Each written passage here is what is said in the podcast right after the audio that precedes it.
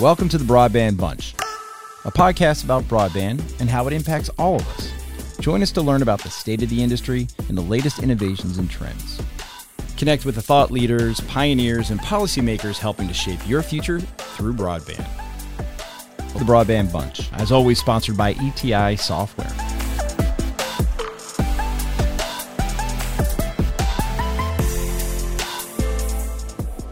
Alongside Pete Pizzatillo, Craig Corbin, the Broadband Bunch is back on the air from Mountain Connect in beautiful Keystone Resort in Colorado. And our special guest, Jeff Gavlinski. Thank you so much for being with us. Well, thank you for having me, and thank you for uh, being a first time exhibitor at Mountain Connect.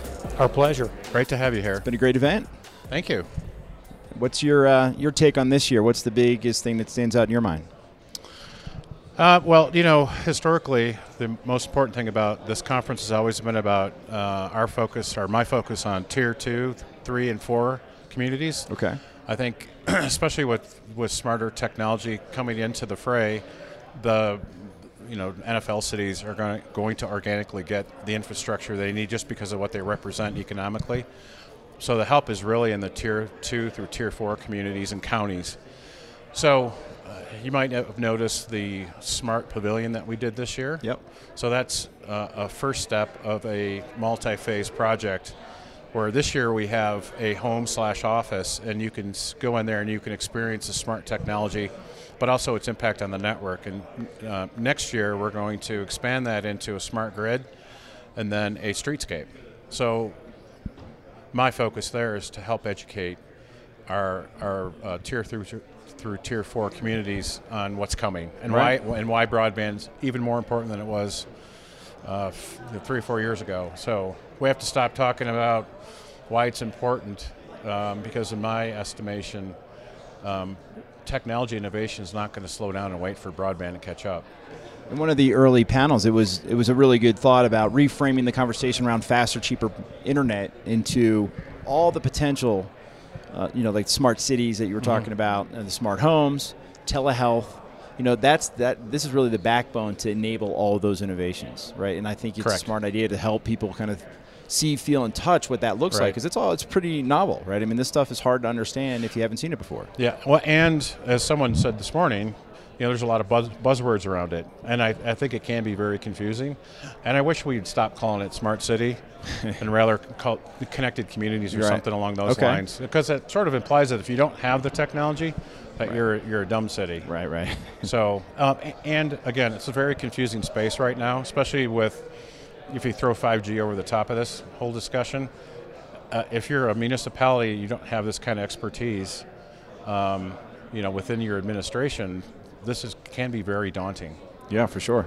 That is the one thing that I think is a constant with most organizations that are evaluating going into broadband is the void of knowledge, working knowledge in this industry, and that's uh, something that I think uh, events like Mountain Connect are vital for getting them on the right path to start with because otherwise a lot of time effort and, and money can be wasted if they haven't made the correct choices up front talk about how you have seen that uh, evolution since mountain connect came into being Well, one of the things, I could be wrong here, but I think I'm one of the only broadband conferences that's not industry specific to give equitable content to both wireless and wireline.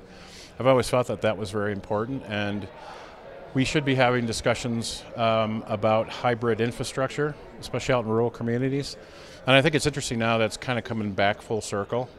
Um, so I've always maintained this this equitable playing field for wireless, and so it's good to see that uh, even though it's being inspired by 5G, nonetheless, it, it, it's still coming back up as part of an important and relevant conversation as it relates to building net, uh, building broadband networks. Yeah, I also think you've done a nice job constructing an event where prospective broadband communities can come and see the whole gamut of services and equipment that's out there, right? It's one stop shopping essentially from the front end planning and design consulting firms to the fiber folks to all the equipment manufacturers. And that's been a really great vision there. I mean, did, how many years have you been doing this now? Uh, this is year six. Year six? Yep. It's taken a while to get. I mean, what was the first year like? Do you remember all the way back then? Well, I do. This historically, this conference was built around our uh, Colorado's BTOP grant, and it was narrowly focused on the impact to the western slope. So the gentleman who was putting it on was really a one-day seminar. Okay. So the year before I took it over, I said, "There's so much more we could do at this conference," and he said, "Well, if you want to do something more of it, you take it over." so I did, um, and that year there were about 90 people. And so this year we have 500 and some odd people. So it's grown quite a bit. That's great. Yeah. And you have a sister event coming up? I do. So we was asked to replicate this model in the midwestern part, part of, uh, excuse me, Midwest region of the country, and so uh, we uh, started Great Lakes Connect last year and did it in Ohio, and this year I'm, I'm moving it to Lake Geneva, Wisconsin, at the Abbey Resort, September 30th through October 2nd. Great. Any plans to move to a Hawaii event or anything like that? Uh, I'd love to. I'm afraid if I, I went there and did an event, I wouldn't leave. That's the problem. so, Any broadband there too, right? yeah, absolutely. I know that it has to be rewarding, uh, both professionally but personally, for you to see how this event has grown and how the municipalities in particular that have embraced the opportunity to, to get into to this world have begun to thrive because that's what uh, is impressive to me and rewarding is to see what a difference it's making in the the day-to-day existence and the lives of so many people. Talk a little bit about that. Well, so I'd like to go back and refer to content. I think content, as you might guess, is, is so key to these conferences. And i- i- if, like I said earlier, if we're still talking about why broadband's important in terms of the content being presented here, uh, we're doing a disservice to the communities. And so you always have to stay a step ahead. And it's, it's really interesting to me to see how uh, the content that I've put together has evolved over the last six years you- you don't see anything close to what we were talking about even three years ago.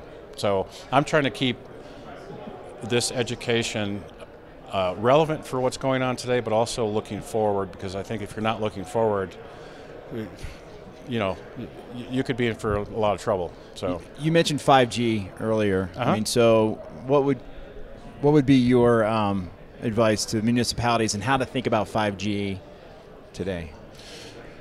Well, I'd first of all, I'd hire a good lawyer. Um, I, I understand the uh, you know the FCC rules on what you can and cannot do. Um, be really concerned about aesthetics, and really try to enforce colo facilities on poles. Otherwise, you're going to have, um, or any municipal-owned asset. I mean, despite the despite the uh, federal rules around this, the, it's still your right of way. Right. And so I think you have to be very cognizant of what's being put in your right of way and how, how does that going to impact your city.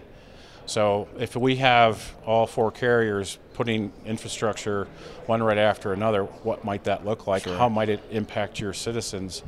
And you know, aesthetically, it's not going to be very pleasing. Right. So So, other than Mountain Connect, what else do you do for a living? um, I am the director of, uh, uh, of uh, emerging technologies for Foresite Group. Okay. So um, I, I basically I run our BD efforts around the country. Um, also help to manage. Uh, we're, we're starting up a, uh smart uh, technology master planning consulting service. So busy busy trying to uh, stand that up as well. So we've got a lot of interesting things going on. Foresite's a, a full service engineering firm. So um, on the on the network side, we're obviously we, we engineer, we design and engineer networks. Okay. And then we have uh, a wireless division as well. And historically, they have focused on structural wireless engineering. Um, but we also have a tower company now. So, and then and then we do civil engineering as well. So, we kind of do it all. Do it all. Well, this has been a blast to chat with you. Uh, just wanted to commend you before we wrapped up. Uh, the uh, array of speakers that you assembled for this event, phenomenal. Uh, every you. single one, just uh, fantastic. I really enjoyed going through the, the website, looking at the, the bios of everyone that uh, you've assembled. So, um, hats off Thank you. with uh, with your job there. But we greatly appreciate you taking time. We have been joined by uh, Jeff Gavlinski, the uh, uh, CEO of Mountain Connect and also Great Lakes Connect. Correct. Indeed. Thanks for being with us. No, thank you for having me. Thanks, Jeff. Appreciate it. Great show.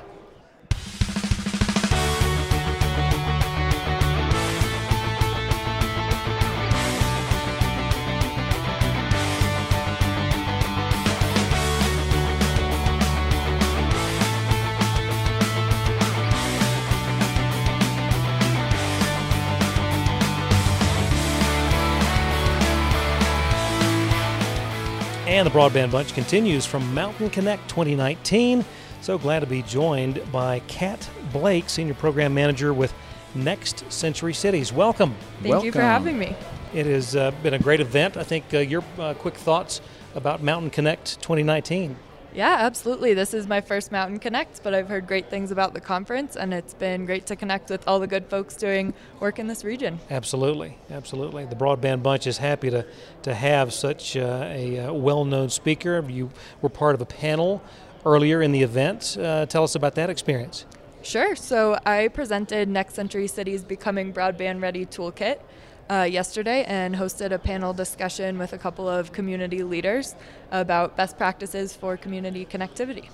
I know most people are aware of Next Century Cities. For those that don't, give us a quick 30,000 foot uh, overview and background. Sure. So, Next Century Cities is a uh, nonprofit, nonpartisan membership organization, and our members are cities, towns, and counties. So, we work directly with over 200 municipal governments across the country, and we work with them specifically on issues of broadband access and adoption. And do you have a good sense of the maturity of those 200 organizations or municipalities and where they are in that journey?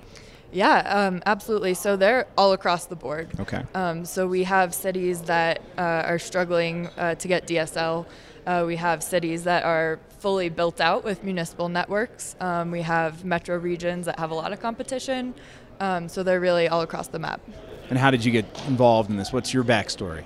Yeah. Um, so I first got involved with, uh, I first got interested in the idea of connectivity and the digital divide actually when I was in school at the University of Virginia um, studying media studies. And uh, we talked a lot about uh, the impact of different media on society. And then I took a media policy and law course and learned about the fact that a lot of Americans don't have broadband access. And I was kind of like, hey, doesn't that change a lot of the conversations we've already been having about um, the effects of media if a lot of folks can't get online and can't have access? Absolutely. Tell us a little bit about the, the main guiding principle of Next Century Cities.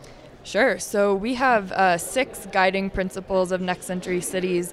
Um, one of them that guides a lot of our work is the idea that communities must enjoy self determination. Um, so we're a big believer that there's no one size fits all model for connectivity. I already mentioned that of our 203 members, they're diverse in their levels of connectivity. They're also diverse in terms of their geography, um, in terms of their size, in terms of their political makeup um, and inclinations. So we don't think that there's one model that is going to be able to successfully connect any city.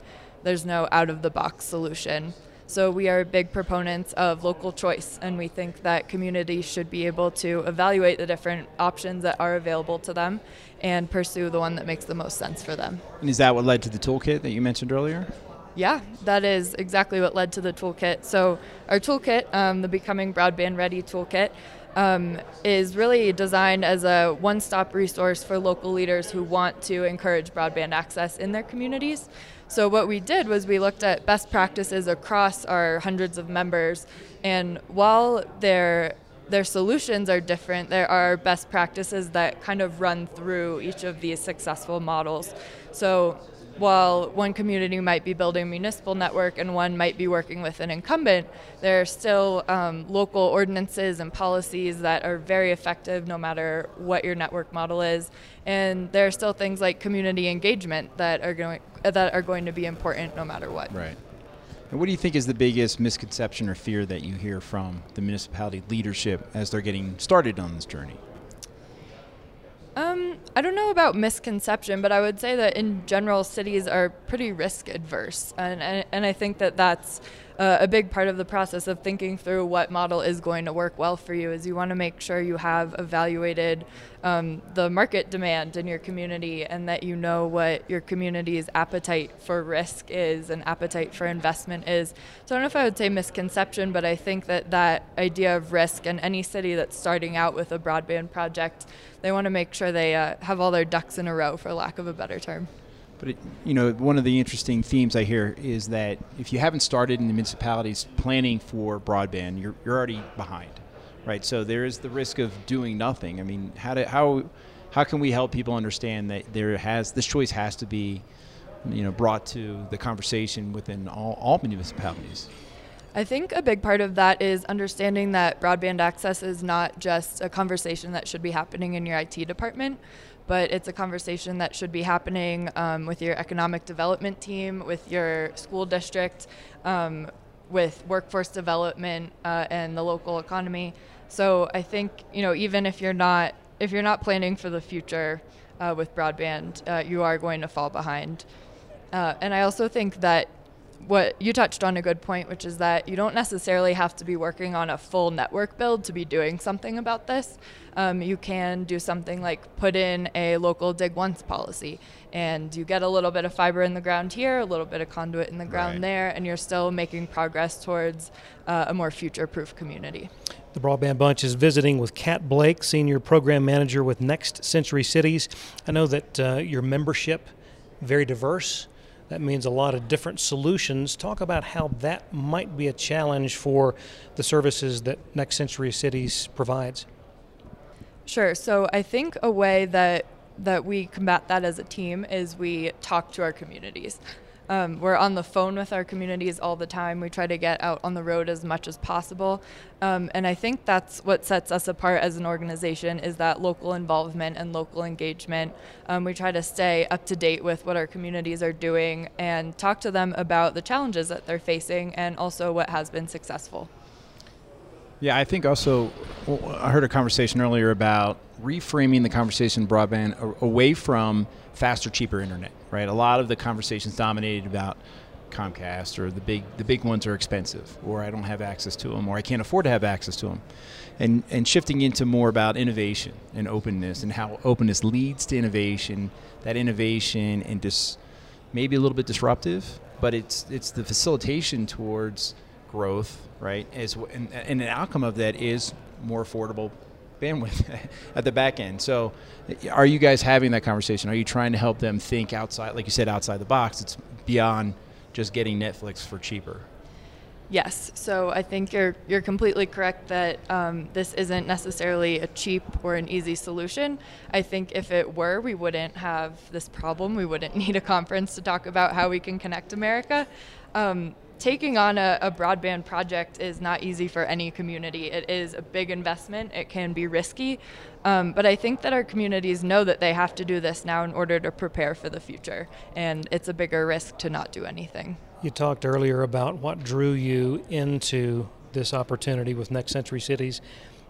Given the time that you've spent as part of the team, has it been personally as well as professionally rewarding for you? Absolutely, absolutely. Um, yeah, I, I got involved in this because of classes that I took um, that sparked my interest initially, but getting to work directly with local communities has absolutely furthered that. And I would say, of all of the hats that I wear at Next Century Cities, one of my favorite parts of my job is when I get to talk to a community on the phone for an hour, um, whether it's to write a blog or or otherwise, or solve a problem. Um, getting to hear about the work that they've done has been incredibly interesting and inspiring to me. Yeah, and that's what I notice a lot around this this community is the people in the community are real patriots or citizens, and people like yourself are also very patriotic and, and citizen oriented, which is refreshing. So thank you for having that mentality and not being all about the mighty buck. Absolutely. What a concept. Yes. For those who want to find out more about Next Century Cities, how best would they do that? So you can go to our website, which is nextcenturycities.org, and you can also find us on Twitter and Facebook. Our Twitter handle is nextcentcit. I like it. Next. Next Sense- sense it. Got Next. Century Cities was taken. Wow. Can't, can't thank you enough. Yeah, Uh, appreciate Cat it. Blake, Senior Program Manager with Next Century Cities. Greatly appreciate you being part of the Broadband Bunch. Thank you for having me. Thanks for joining us.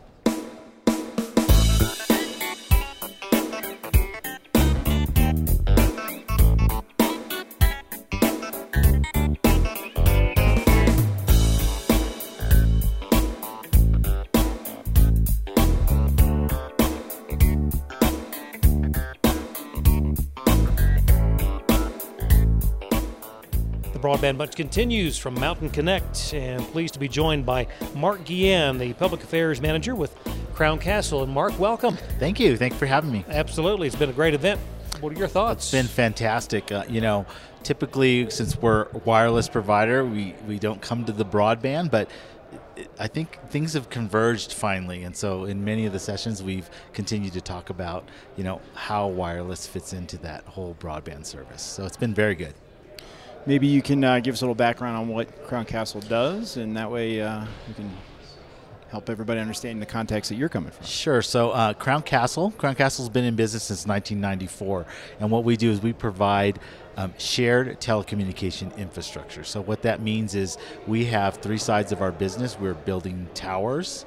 We are also building the fiber network that um, the towers work with, and most recently we've been focused on small cell. So small cell is a, we call it small because they're small antennas that will be placed um, closer together than towers, and that will be what the backbone for the coming technologies like 5G will be built upon.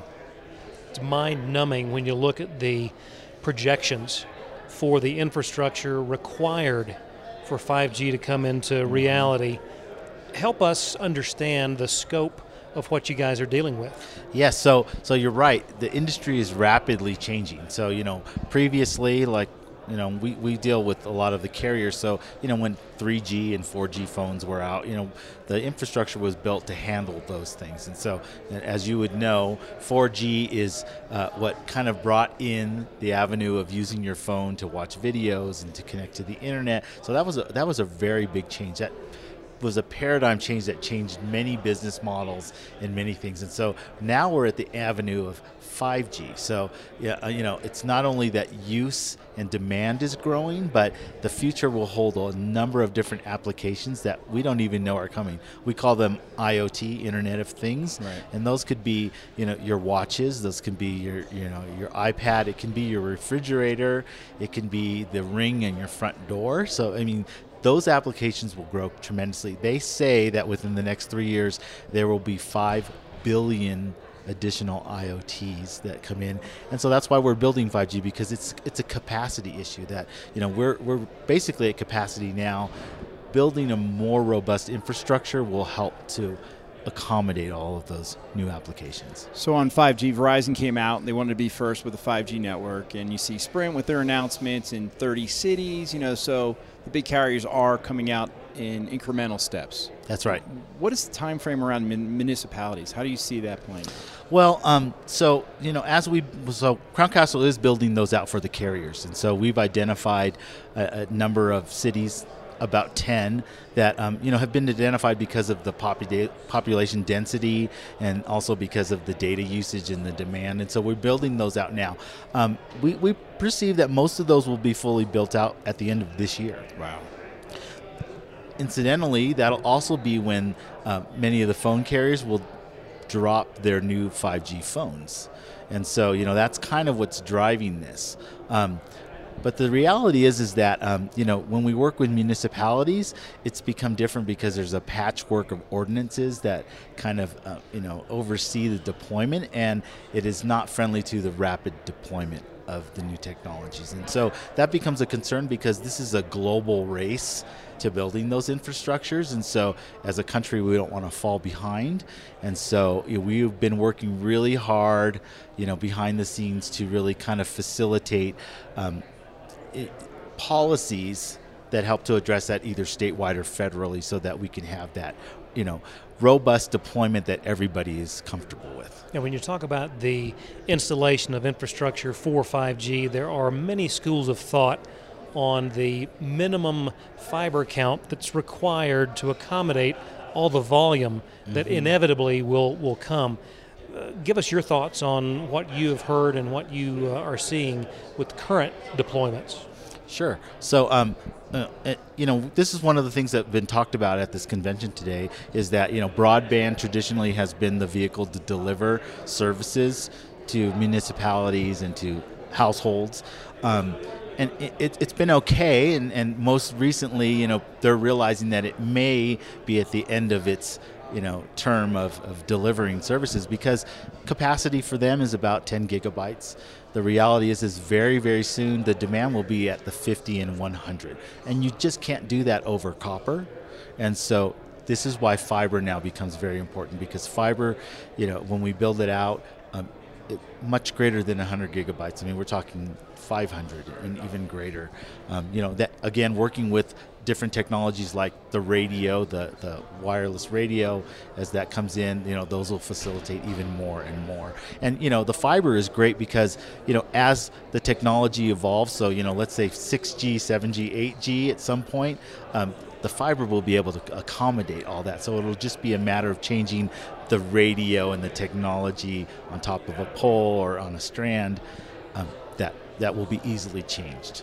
I think people are are confused about the bandwidth, right? And they say, "I'll never need a gig," right? And but I saw an interesting graphic where it's not that you're not a gamer and you need all that real time, um, zero latency, but it's really all the incremental smart devices that you're starting to accumulate, right? The watch, Alexa, Absolutely. your TV, and it's a it's a it's a megabyte here, it's a megabyte, and then if you look at that cumulatively, then that starts to become what's consuming the bandwidth, and then then the performance issues become the frustration sets in, right? Yeah. And it sounds like the community is trying to get ahead of that problem that's growing. Absolutely. And so, you know, those those kinds of questions are what really drive the economics of building the infrastructure. So the implication is that okay, so let's say the millennials or the younger generation, they're going to use more bandwidth and data than say uh, somebody of an uh, you know an older demographic.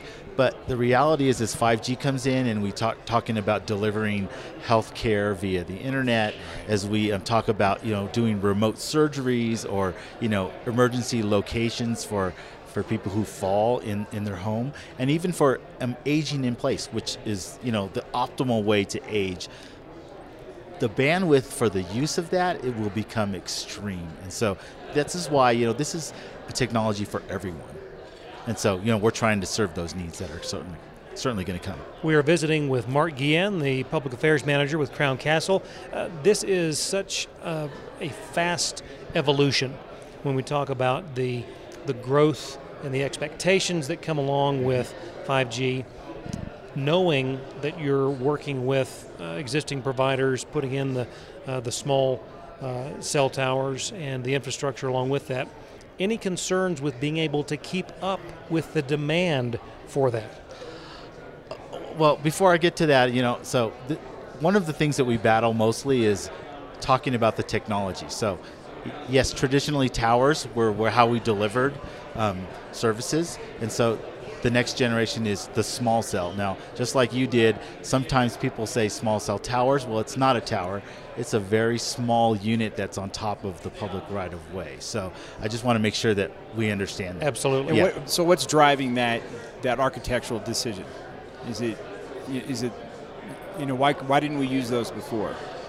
So, so with the towers, traditionally they were very good at um, providing uh, data that would carry talking and text. Okay. Okay, at very long distances. So, you know, we're talking two to three miles from a tower, you could receive the service. So, as we're talking about faster, lower latency, you know, higher capacity, that that now is at a different sort of bandwidth, and that bandwidth does not travel very far. I see. So we're talking about like maybe 500 to 1,000 feet from the small cell. And so in essence, in order to have good, robust coverage, you have to put them in, you know, closer locations. So it's a much tighter matrix. Absolutely.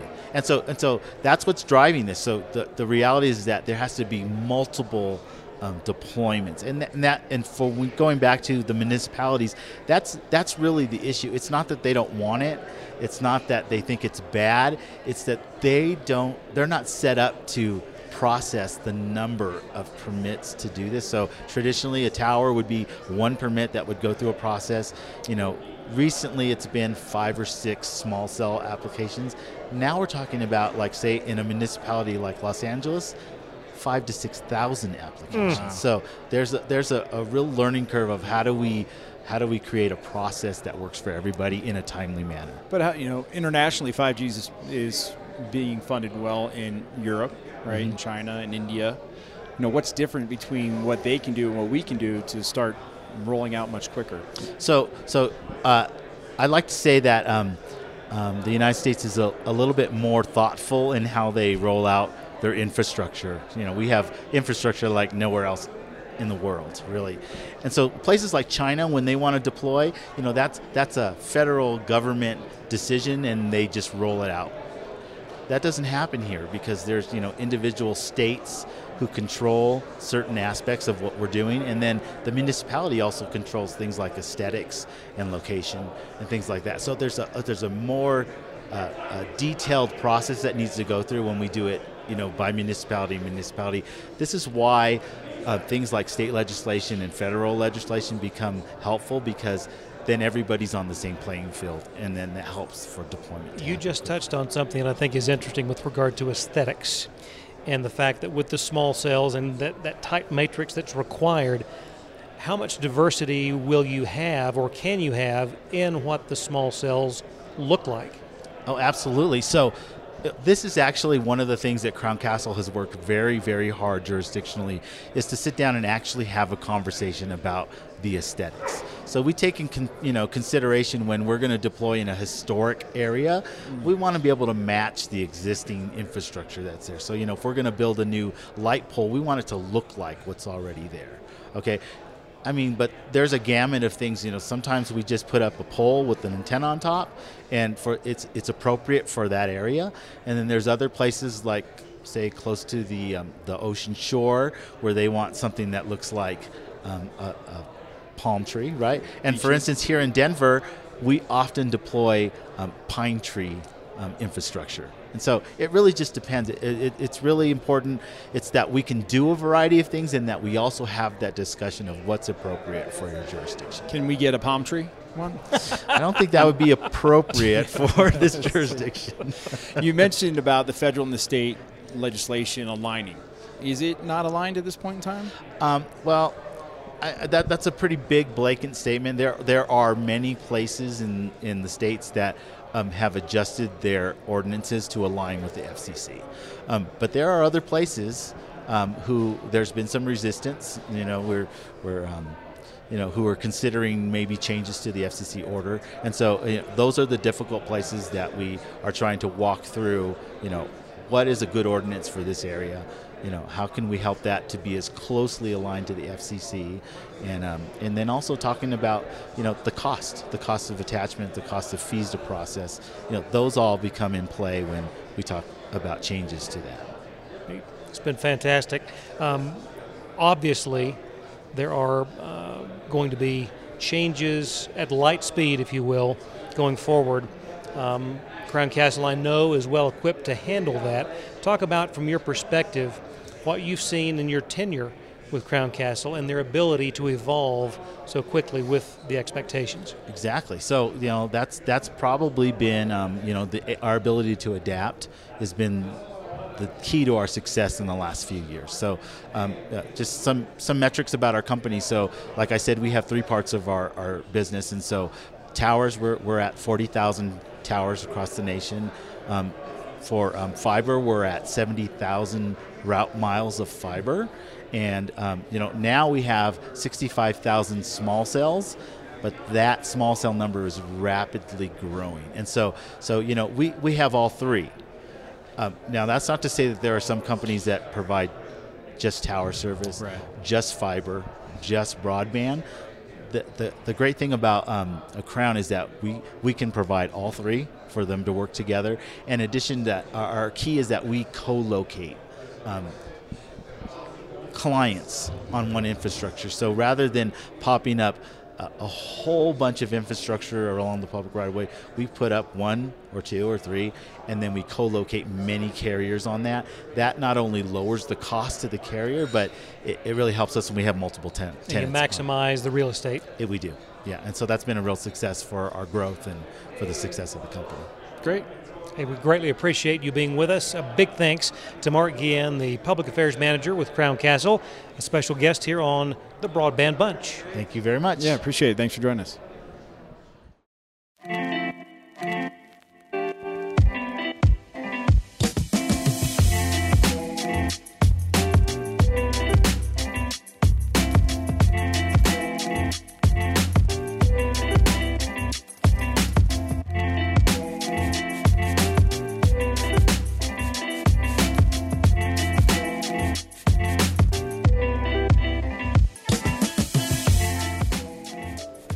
From Mountain Connect, the Broadband Bunch back on the air, and pleased to be joined by Dan Flemming, co founder of Render Networks, one of the more innovative companies to come on the scene of late. Welcome, Dan. Thank you, Craig. It's a real pleasure to be here. Thank you. Absolutely.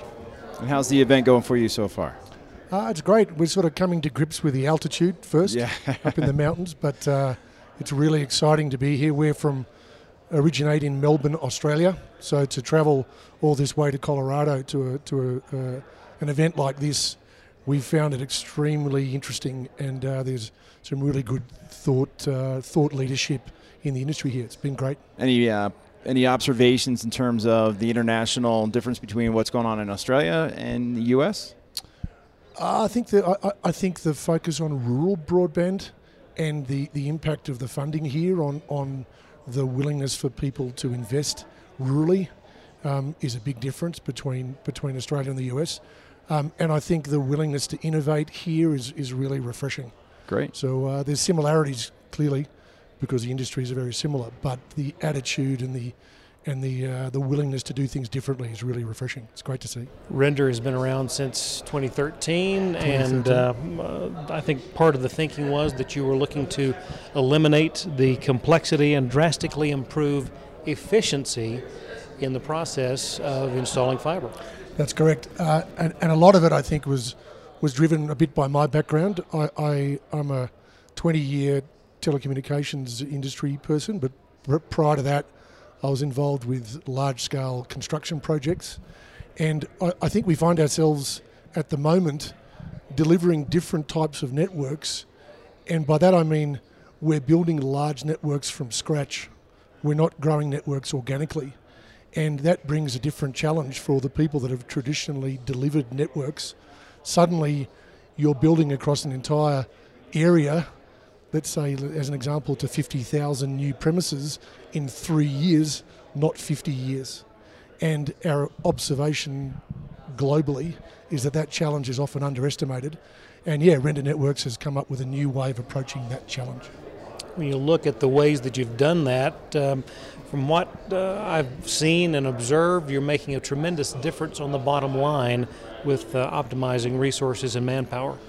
Absolutely. I mean, if we look at the scale of network that's being deployed, there's a lot of capital money required to build these things. And anything that, that can be done to make people more productive and therefore deliver efficiencies obviously makes sense. So, what we're trying to do at Render Networks is simply put, make people more productive.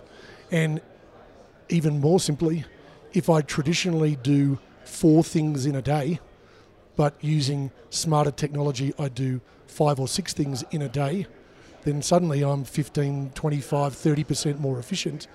And if this project goes for two years, I mean, there's an obvious impact of that. So, so yeah, our, our, our, approach is to, to think a bit differently, use technology to make people more efficient. And, uh, and, and when I say people, it's all stakeholders in the project. So yeah, that's the approach, just make people more efficient every day. Can you uh, can you give us some insight into what um, what you are actually doing from a technology innovation? Yeah, absolutely. Um, again, these these networks are complex in their scale. They're not that complex in what they are. So, it, an, an example, I'm building a fibre to the home network to 50,000 subscribers. I'm doing thousands of things over and over again, and it all starts with a design. That design is takes a lot of effort to produce, and it's very detailed. Traditionally, what happens when design is pushed into construction, the level of detail that's in the design is not often utilised during construction. So what we do is we saw we had this fundamental idea that said, hang on a minute, why don't we use the design to generate the work tasks? Gotcha. And so now we very simply describe the work task directly from the design in a, in a way that's never been done before. Really cool. Does that make sense? Yeah. So basically, we, had, we come up with a whole list of instructions that, if you've digitally got that available, now you can push it to tens of, scores of, or hundreds of resources, utilizing some smart technology, mobile devices, real-time visibility of data. That in the traditional construction approach, it was more construction prints that people need to analyse, and they'll write down in a red pen what they did. Right. There was lots of paper handoff. So So is that a closed loop system? So once the task is completed, it feeds back, and then you can track kind Totally. of work to work to completion and all that other good stuff. absolutely, and uh, yeah, real-time visibility of data, uh, capture the data once, feed downstream systems such that there's no manual handoffs, um, and we also link those tasks together. Again, simplistically, if I need to splice some cables together, don't send the splicer there until you know the cables are Right. installed. So that sequencing is part of the smart, yeah, dependency driven. Yeah, so yeah, yeah. absolutely. So yeah, it's it's cool. Smart project management. I like it. That's it. That's it. And uh, we focused on the construction component of the network. So we're very targeted on let's build this thing as quickly as possible. And once it's once it's built, we hand off that good geospatial data um, into platforms maybe like ETI. So uh, that sort of software. So yeah, we're very focused on the construction, and uh, data is the key for Great. us. Give us a comparison from 30,000 feet between the market in Australia and what you're experiencing here in the States. I think the market in Australia, it's- I mean, clearly it's way smaller, but it's it's dominated by a small number of larger organisations, and as opposed to here where there's there's thousands of smaller organisations, and we're in Australia far more heavily regulated, and and have much fewer options in terms of competition, and I think importantly in, in today's in today's uh, focus on this cooperative market, we don't have a similar situation in Australia. So the the opportunity here to help lots of small companies do what they need to do, possibly who haven't done fibre rollouts before, is really exciting for us. So there's actually a big difference in the market for us. For that reason, there's lots of there's lots more operators here trying to do the things that a handful in Australia protect for themselves. If you understand what I mean. Yeah. I'm curious what reaction you get when you're working with clients and given the um, uh, the economy that uh, that you yield using the map-based vis- visualization uh, and the better use of resources, cutting the the anticipated time frame substantially from when they expected the build to last to what you're seeing with, with render networks. What kind of response are you getting from your clients? Uh, very positive, thankfully. very positive. I, I, if you look at what we do, we are different. So the customers that have, they've sort of taken a chance on us because they've sort of seen some innovation. So there is a there's a willingness for them to do things differently, and I guess an expectation that it's going to yield some results. Um, but certainly, the the the the reaction when you simply do what I said. You, you, you change the output of a resource in the field from four to six, and you do that consistently. They when they feel that and they see that, it's uh, yeah, we, it's it's obviously very positive. It's very I. I liked one of the um, um, the lines on your, your website. It's all about keeping boots on the ground. Absolutely, keep boots on the ground busy, and and it to what we try to do is is very efficiently capture data in the field. I mean, traditionally, a crew doing things out in the field, they work most of the day, but they spend quite a bit of their day documenting what they did and doing a whole lot of mm, not very productive paperwork. So our solution has no paper in it. So we have no paper. So we're, we're a fully digital um, solution. So immediately we've eliminated paperwork, but we've also, in doing so, just given people more productive time in their day. Right. And it's just it's pretty obvious the I, results. I would also add accuracy too, right? I mean, as things are designed and as they're implemented, is a is a difference, right? And being able to capture that and immediately have a full understanding of where everything is laid and how it was how it was deployed is, a, I think, going to be a big difference when you know a year and a half later when there's a shift in. The, you know the municipality or, or the organization that was managing it, and that knowledge is gone. Right. Absolutely. I mean, I, I think the map-based approach. I mean, in today's day and age, we expect to see things on a map. We, we want to see it on Google Maps. Yep. and we want to see what happened. Uh, our company is called Render Networks, and there's a little bit of bit of meaning in that. I mean, effectively, what are you doing? We're rendering the delivery of this project in an image, which is a map, Right. so you can sort of see where it's coming. So yeah, the the ability to go back and, and really understand the geospatial characteristics of the work as it relates to this design that's going to deliver services for customers. It's yeah, it's um, one of the big benefits of doing it the way that we do it. We're visiting with Dan Flemming, co founder of Render Networks, here on the Broadband Bunch from Mountain Connect. I know that uh, the company's been in existence since 2013. How long did it take to knock out the development of your software once the, uh, the genesis for Render Networks came about? That's a very good question, Craig. Thank you for that. um, I, I think that the idea in itself is very is, is, is simple, but it's almost obvious. Of course, you would turn the design into work. So to get something stood up that did that was quite quick for us, in the order of sort of six months, six to six to nine months. But one of the one of the differences, perhaps, in Render Networks compared to other organisations, the founders have a very strong understanding of of the problem that needs to be solved and we've got really good software developers to, to deliver that. So really, to get to get to where we are today has taken five years. It's taken quite a few mistakes, um, but yeah, there's there's there's a lot of industry knowledge and bruising uh, uh, and those sorts of things. it has taken five years to get to where we are today. Are, are, you developing? I, I, could see a lot of things coming off of that. The value of that information. One, being able to optimize construction plans or project management plans, but also becoming templatized, right? So if you're a new organization, not having to start from scratch and, and using the la- you know the best practices from the previous similar or mo- best fit, I guess, examples to jumpstart my planning process. Is that what you guys provide? Absolutely. So we're a software company predominantly, but we're also a services company. And the services that we provided to do exactly that. Okay. When you first stand up the project, you have no experience. We bring to you, um, we can bring you a, a template that says, look, this is how we've done it in the past. We're looking at the architecture of your network. This is what we think will be appropriate. So 100%, we, we, we bring to the table with new customers a starting position, right. but but everyone's different, and there are there are local nuances and there are architectural differences, and and and and that needs to be taken into consideration.